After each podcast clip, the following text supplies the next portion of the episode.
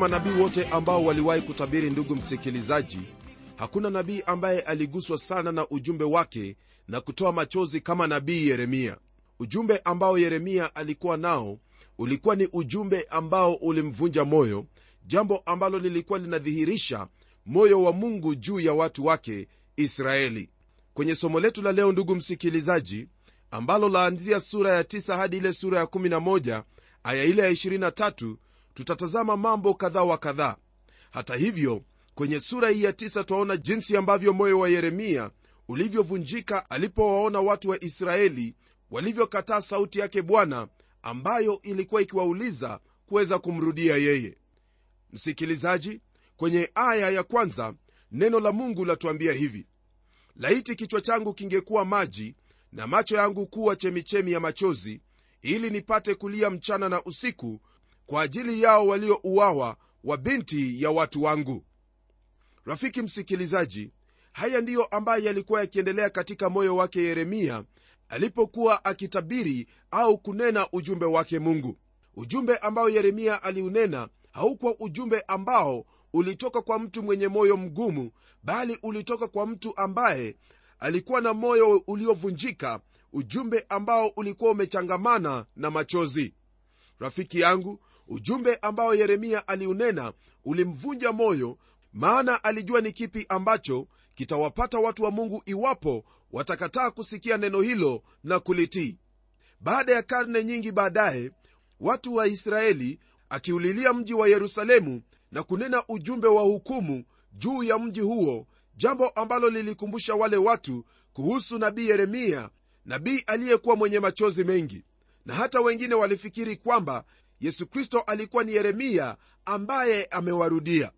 Kwenye aya ya pili ndugu msikilizaji neno la mungu latuambia yafuatayo. Laiti ningekuwa na mahali pa kukaa jangwani kibanda cha wasafiri nipate kuwaacha watu wangu na kuondoka kwao. Maana wao ni wazinzi wote pia mkutano wa watu wenye hiana. Ndugu msikilizaji ni wazi kwamba yale ambayo yalikuwa yakitendeka wakati huo yalikuwa ni mambo ambayo yalikuwa ni mabaya mno mambo ya uovu hiana uasherati na mambo ambayo hayakumpendeza mungu hata kidogo. Jambo hili rafiki yangu lilimfanya yeremia kutamani kukaa jangwani mahali ambapo hangeweza kuona dhambi za watu wake dhambi ambazo zilikuwa zinaelekeza taifa hilo kuangamia. Ndugu yangu mahali popote ambapo kuna dhambi elewa kwamba taifa hilo au jamii hiyo inaelekea kuangamia. Lile ambalo lilipata taifa hilo la yuda au ufalme ule ndilo ambalo hupata taifa lolote au utawala wowote ule ambao unajiingiza katika mambo ambayo hayampendezi mungu. Elewa kwamba wewe ambaye ni kiongozi wa kiwango chochote kile unafaa kutenda yale ambayo ni haki na hukumu.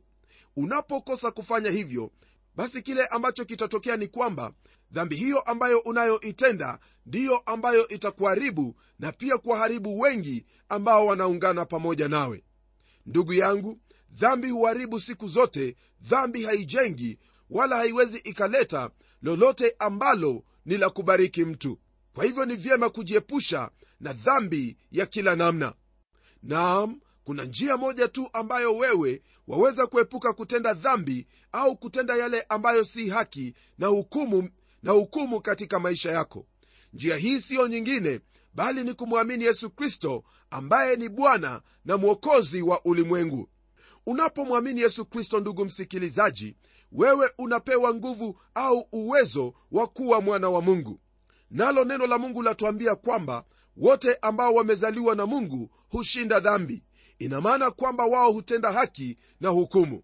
Hiyo ndiyo njia yako wewe kuweza kutenda haki na hukumu kwenye aya ya 23 hadi 24 neno la mungu latuambia hivi.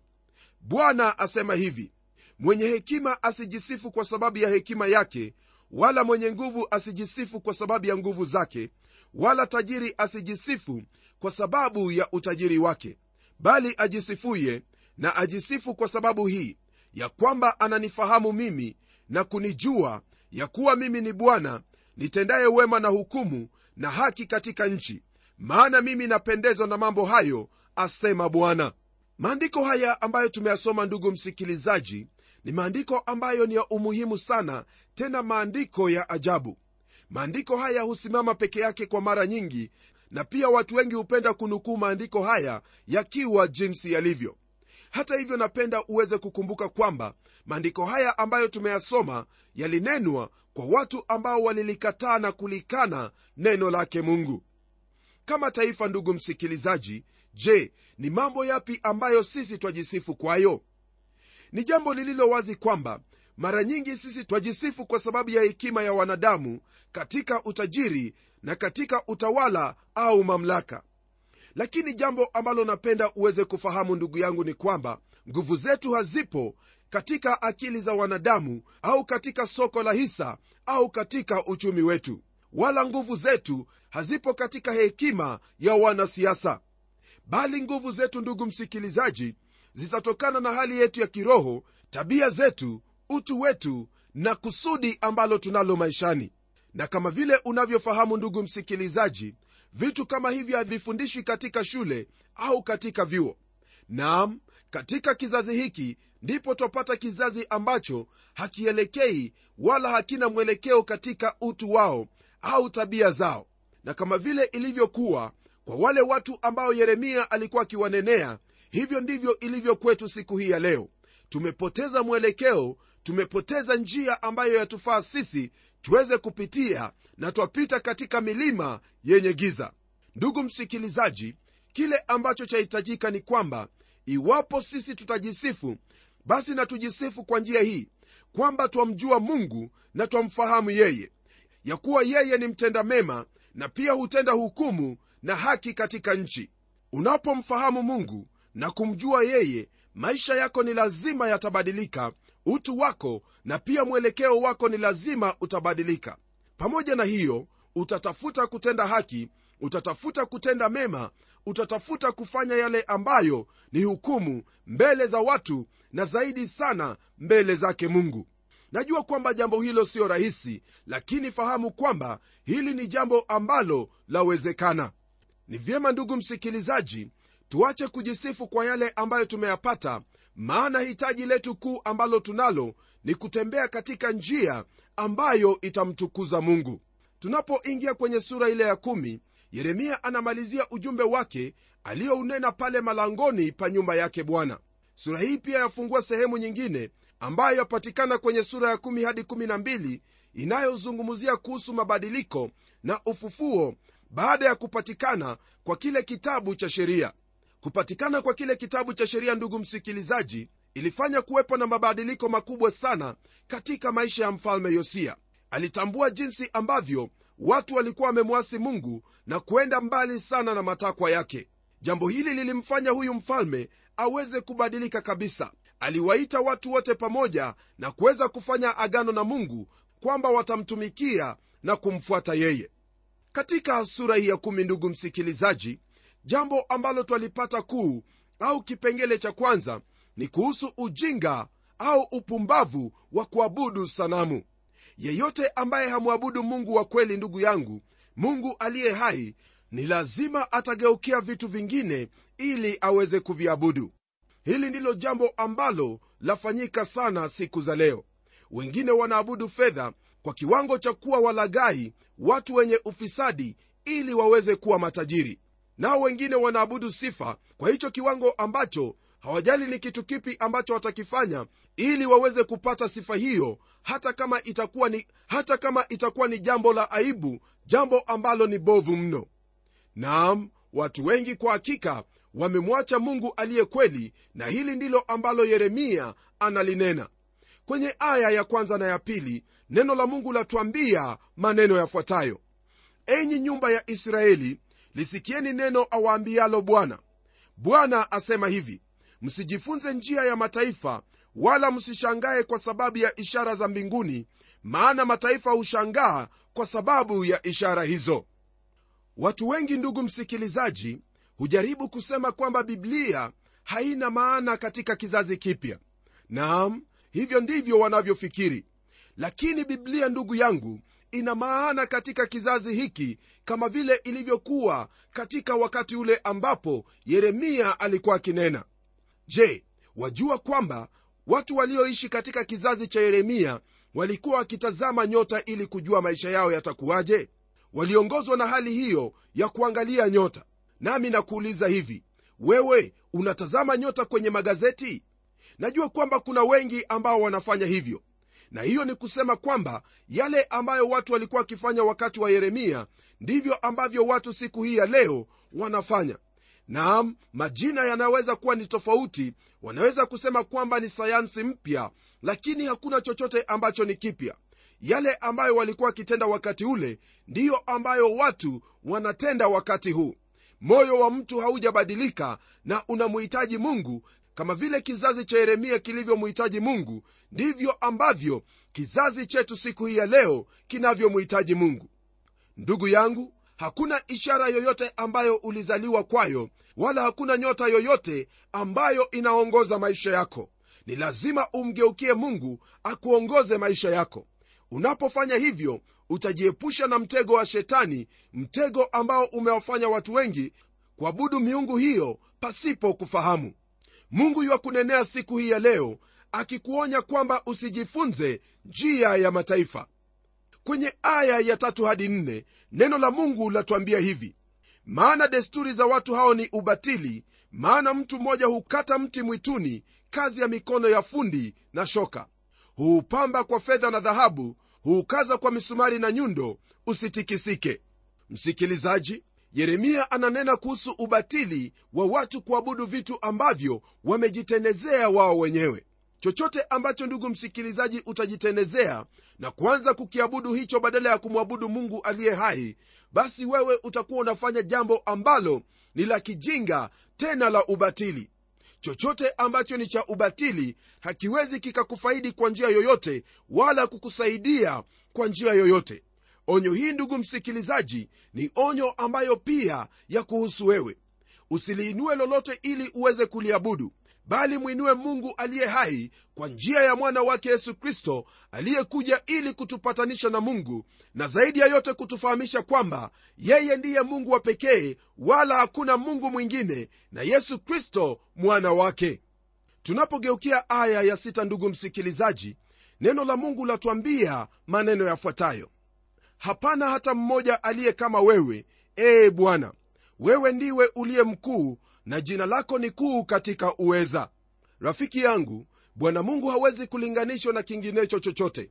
Lakini ni jambo la kusikitiza na pia jambo la kuhuzunisha kwamba ni wengi sana ambao wamemwacha mungu aliye hai mungu wa kweli na wakaanza kuabudu vitu ambavyo vinawazunguka na kupata mwongozo wao kutoka kwenye ishara za nyota. Kwa nini uache ishara za nyota zikuongoze hali mungu wa kweli yupo naye iwataka kukuongoza katika maisha yako? Usikubali vitu vingine vikuongoze bali wewe mkubali yesu kristo apate kukuongoza katika maisha yako. Maana unapomkubali yesu kristo maishani mwako wewe unapokea roho wake mungu nawe utaongozwa na roho wake mungu. Naye mungu anapokuongoza hauna hasara hata kidogo. Kwenye aya ya 11 neno hili la mungu liendelea kutwambia hivi mtawaambia hivi miungu hiyo isiyofanya mbingu na nchi hiyo itaangamia katika nchi nayo itatoweka chini ya mbingu. Ndugu msikilizaji miungu ya kipagani haikuumba ulimwengu hata kidogo bali ni mungu wetu mungu aliyekuumba ndiye aliyeumba vyote vinavyoonekana na visivyoonekana. Huyo mwabudu yeye. Kwenye aya ya 12 ndugu msikilizaji neno hili la mungu laendelea kwa kutwambia kwamba ameiumba dunia kwa uweza wake ameuthibitisha ulimwengu kwa hekima yake na kwa ufahamu wake amezitandika mbingu. Kwa maandiko hayo ndugu msikilizaji ni wazi kwamba mungu ndiye ambaye aliumba vyote ambavyo vinaonekana na visivyoonekana. Yeye ndiye ambaye alipanga nyota ziwe mahali ambapo zipo na akapanga yale yote ambayo unayaona unapotazama mbingu unapotazama nchi yote. Yeye ndiye ambaye aliamua viwe jinsi vilivyo. Naam katika hayo rafiki yangu basi ni vyema uweze kufahamu hili kwamba ni yeye tu ndiye ambaye yuwastahili kuabudiwa na hakuna mwingine ambaye anastahili ibada bali ni mungu huyo mungu wa israeli. Ndugu msikilizaji twajiita kwamba sisi ni watu ambao wana hekima watu ambao wana ujuzi watu ambao wameendelea sana lakini mara nyingi utakuta kwamba watu wengi wanatumia pesa nyingi sana kujaribu kuenda kwa wale ambao ni wasoma viganja ili waweze kuwanenea habari ya maisha yao. Naam iwapo kwa hakika sisi tuna akili kama vile tunavyofikiri kwa nini tusimwabudu mungu wa kweli mungu aliye hai na tuweze kuishi katika maisha ambayo twajifahamu vyema? Kwa hakika naamini kwamba hilo ndilo jambo ambalo kila mmoja wetu yuwafaa kuweza kufanya kwenye aya ya 23 neno la mungu latuambia hivi ee bwana najua ya kuwa njia ya mwanadamu haimo katika nafsi yake. Kuelekeza hatua zake si katika uwezo wa mwanadamu. Hili ambalo ndugu msikilizaji twalisoma katika aya hii laonyesha waziwazi kwamba hakuna mtu awaye yote ambaye yuwaweza kutembea katika njia iliyo sawa pasipo ufunuo wake mungu katika neno lake mara tu mtu anapogeuka na kuliacha neno la mungu yeye huwa ameacha njia iliyo sawa njia ya unyofu njia ya haki njia ya hukumu. Ndugu yangu iwapo wewe wataka kutembea katika njia ya unyofu itakubidi uweze kumtegemea mungu anayeyajua yote ili aweze kukuongoza katika kila sehemu ya maisha yako hili ndilo ambalo ndugu msikilizaji ninaendelea kukuhimiza kwa kukwambia kwamba kwa kuwa asili yetu ni asili ambayo ni ya upotovu ni lazima tumgeukie mungu kwa njia ya mwana wake yesu kristo. Naam unapomgeukia mungu kwa njia hiyo basi neno la mungu latuambia kwamba wewe unafanyika kiumbe kipya. Ya kale yanakuwa yamepita tazama yote yamekuwa mapya. Hilo ndilo ambalo twajifunza katika sura hii ya kumi kwenye sura ya 11 na 12 msikilizaji tutapata ujumbe ambao yeremia aliunena baada ya kile kitabu cha sheria kusomwa kwa watu. Ni lazima pia nikukumbushe kwamba baada ya zile amri kumi kwenye sura ya 20 ya kitabu cha kutoka mungu alinena kuhusu hukumu ambazo zitakuwepo juu ya taifa hilo iwapo sheria ile itavunjwa. Mambo haya ndiyo ambayo yeremia alikuwa akiyasisitiza yanayohusiana na sheria ambayo inahusu jinsi ambavyo watu wanahitaji kuishi. Ndugu yangu jinsi ambavyo unamtendea jirani yako jinsi ambavyo unafanya biashara yako na maisha ambayo unayaishi ni mambo ambayo mungu anahusika. Kwenye aya ya kwanza na ya pili neno la mungu latuambia hivi. Neno hili ndilo lililomjia yeremia kutoka kwa bwana kusema yasikieni maneno ya maagano haya ukaseme na watu wa yuda na wenyeji wa yerusalemu. Maandiko haya ndugu msikilizaji yananena kuhusu wakati huo ambapo kile kitabu cha sheria kilikuwa kimepatikana na watu wakasomewa maagano yaliyokuwemo katika kitabu kile. Kumbuka kwamba mfalme yosia aliwaita viongozi wote nao wakaapa mbele za bwana mungu wao kwamba watamtumikia na watafuata maagano hayo. Kwenye aya ya tatu neno hili la mungu laendelea na ujumbe wa yeremia. Nalo lasema hivi ukawaambie bwana mungu wa israeli asema hivi na alaaniwe mtu asiyeyasikia maneno ya maagano haya. Kabla ya kile kitabu kupatikana ndugu yangu yaani kile kitabu cha sheria watu hawakujua ni kipi ambacho walihitaji kufuata kama sheria. Naam lakini sasa kwa kuwa walikuwa wamefahamu sheria ambayo walifaa kuishi kwayo basi wajibu wao ulikuwa ni mkuu sana. Ndiposa mungu anawaambia kwamba na alaaniwe mtu awaye yote asiyeyatii maneno ya agano. Ningependa kukwambia ndugu msikilizaji kwamba ni afadhali tena ni heri sana kwa yule mtu anayeabudu sanamu maana kuna siku ambayo mungu atamletea injili naye ataokoka na kuweza kumfuata mungu kwa uaminifu kuliko wewe ambaye unakwenda kanisani na kusikia injili yake bwana kwa uaminifu na kukosa kuitii injili ile. Mungu kwa hakika atakuhukumu. Kwenye aya ile ya 19 hadi 21 neno la mungu laendelea kwa kutwambia hivi. Lakini mimi nalikuwa kama mwana kondoo mpole achukuliwaye kwenda kuchinjwa wala sikujua ya kuwa wamefanya mashauri kinyume changu wakisema na tuuharibu mti pamoja na matunda yake na tumkatalie mbali atoke katika nchi ya walio hai ili jina lake lisikumbukwe tena. Lakini ee bwana wa majeshi uhukumuye haki ujaribuye viuno na moyo nijalie kuona kisasi chako juu yao. Kwa maana nimekufunulia wewe neno langu. Basi kwa hiyo bwana asema hivi juu ya watu wa anathothi watakao uhai wako wakisema hutafanya unabii kwa jina la bwana usije ukafa kwa mkono wetu kwa maandiko haya ndugu msikilizaji yeremia ananena kuhusu jinsi ambavyo watu walikuwa wanataka kumuua kwa sababu aliendelea kunena maneno yake mungu. Mungu naye anamwambia kwamba hamna haja ya kunena na watu hawa tena kwa maana wamenikataa mimi na sasa wanataka kukuua wewe. Kwa hivyo usiendelee kuwatabiri tena.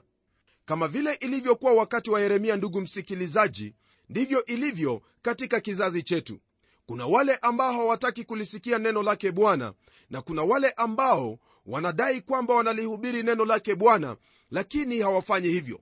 Hilo ndilo jambo ambalo limepata madhabahu mengi ya makanisa mengi katika kizazi hiki. Jambo hili limewafanya watu wengi waondoke kutoka makanisani. Yeremia ndugu msikilizaji alikoma kuyanena maneno yake mungu katika mji huo wa anathothi na akaenda sehemu nyingine kwa kuwa watu wale walitafuta kumuua maana walikuwa wamelikataa na kulikana neno lake mungu. Jambo ambalo ni wazi ndugu msikilizaji ni kwamba yeremia alikuwa na jambo ambalo alikuwa analisimamia kwa kumwakilisha mungu kwa jumbe alizokuwa akizinena. Jambo hilo ndugu msiki lilivunja moyo wake na pia kumtenga na watu wa kwao na mji wa uwenyeji wake. Usisahau kwamba ndugu msikilizaji yesu kristo alinena katika sura ya 4 aya ile ya 44 katika kitabu cha yohana mtakatifu akisema kwamba nabii anayo heshima ila katika nchi yake. Mbali na ujumbe ambazo twasikia kutoka kwenye madhabahu mengi ya kwamba njoo kwa yesu kristo atakupa mali atakufanya uwe tajiri au atakufanya uwe ili na lile yeremia hakunena maneno kama yale. Yeremia alinena maneno ambayo yalichoma mioyo ya wanadamu na kutafuta kuwarejesha kwake mungu leo hii ndugu yangu ujumbe ambazo twazisikia mara nyingi ni habari ya kubarikiwa na si habari ya kutembea katika utakatifu au kutembea katika kicho cha bwana na kutenda haki na hukumu. Elewa kwamba unapogeuka na kufuata njia yake bwana yani kuendelea katika neno lake ujumbe ambao una uhubiri kama muumini au kama mtumishi wa mungu utakuwa ni ujumbe ambao utawaleta watu kwa mungu na wale ambao watakana mungu hawatakupenda hata kidogo kama vile ilivyokuwa katika maisha ya yeremia na manabii wengine pamoja na mitume. Ni lazima utagharimika wakati ambapo utamgeukia mungu na kuishi kulingana na agano lake. Rafiki yangu yeremia aliambiwa kwamba aende na kuhubiri maneno haya yote katika miji ya yuda na katika njia kuu za yerusalemu akisema yasikieni maneno ya maagano haya mkayafanye. Haya yote ndugu msikilizaji ambaye yeremia aliyafanya ni lazima iwe kwamba kulikwepo na uamsho katika maisha ya watu wengine na wakamgeukia mungu kutoka kwenye mioyo yao. Msikilizaji lile ambalo nitakuhimiza ni kwamba endelea kumtumainia mungu endelea kulisikia neno lake mungu tii maneno ya agano nawe utabarikiwa. Hebu tuombe pamoja mungu tena baba wa bwana wetu yesu kristo. Asante kwa ajili ya siku hii njema ambayo tumejifunza makuu sana kutoka kwenye neno lako. Namwombea ndugu yangu msikilizaji kwamba katika yote ambayo tumejifunza utakuwa pamoja naye ukiendelea kumfunulia na kumwonyesha njia ambayo inamstahili kufuata. Najua kwamba utatenda haya kwa kuwa utamwezesha na kumjalia neema hiyo kwa kuwa unampenda naomba haya katika jina la bwana wetu yesu kristo ambaye ni mwokozi wetu. Amen.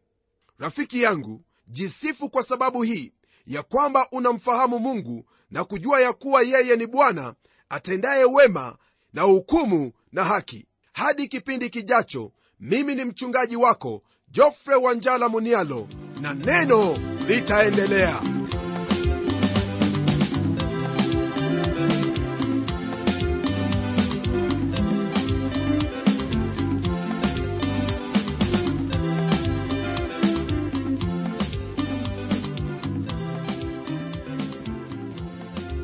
msikilizaji wangu umebarikiwa na hilo neno la mungu? Na je msikilizaji wangu ungependa kuinunua kanda ya hiki kipindi cha neno ambacho umekisikiza leo? Tafadhali niandikie barua ukitumia anwani ifuatayo. Andika kwa mtayarishi kipindi cha neno transworld radio. Sanduku la posta ni 2154 nairobi kenya pia waweza kutumia anwani yangu ya email ambayo ni pomodo at twr co ke na kama wewe ni shabiki wa hiki kipindi cha neno tafadhali tutembelee kwenye websaiti yetu ambayo ni www twrafrica org na hadi wakati mwingine ndimi mtayarishi wa kipindi hiki pamela omodo ambaye ninakuaga nikikutakia baraka tele tele. Neno litaendelea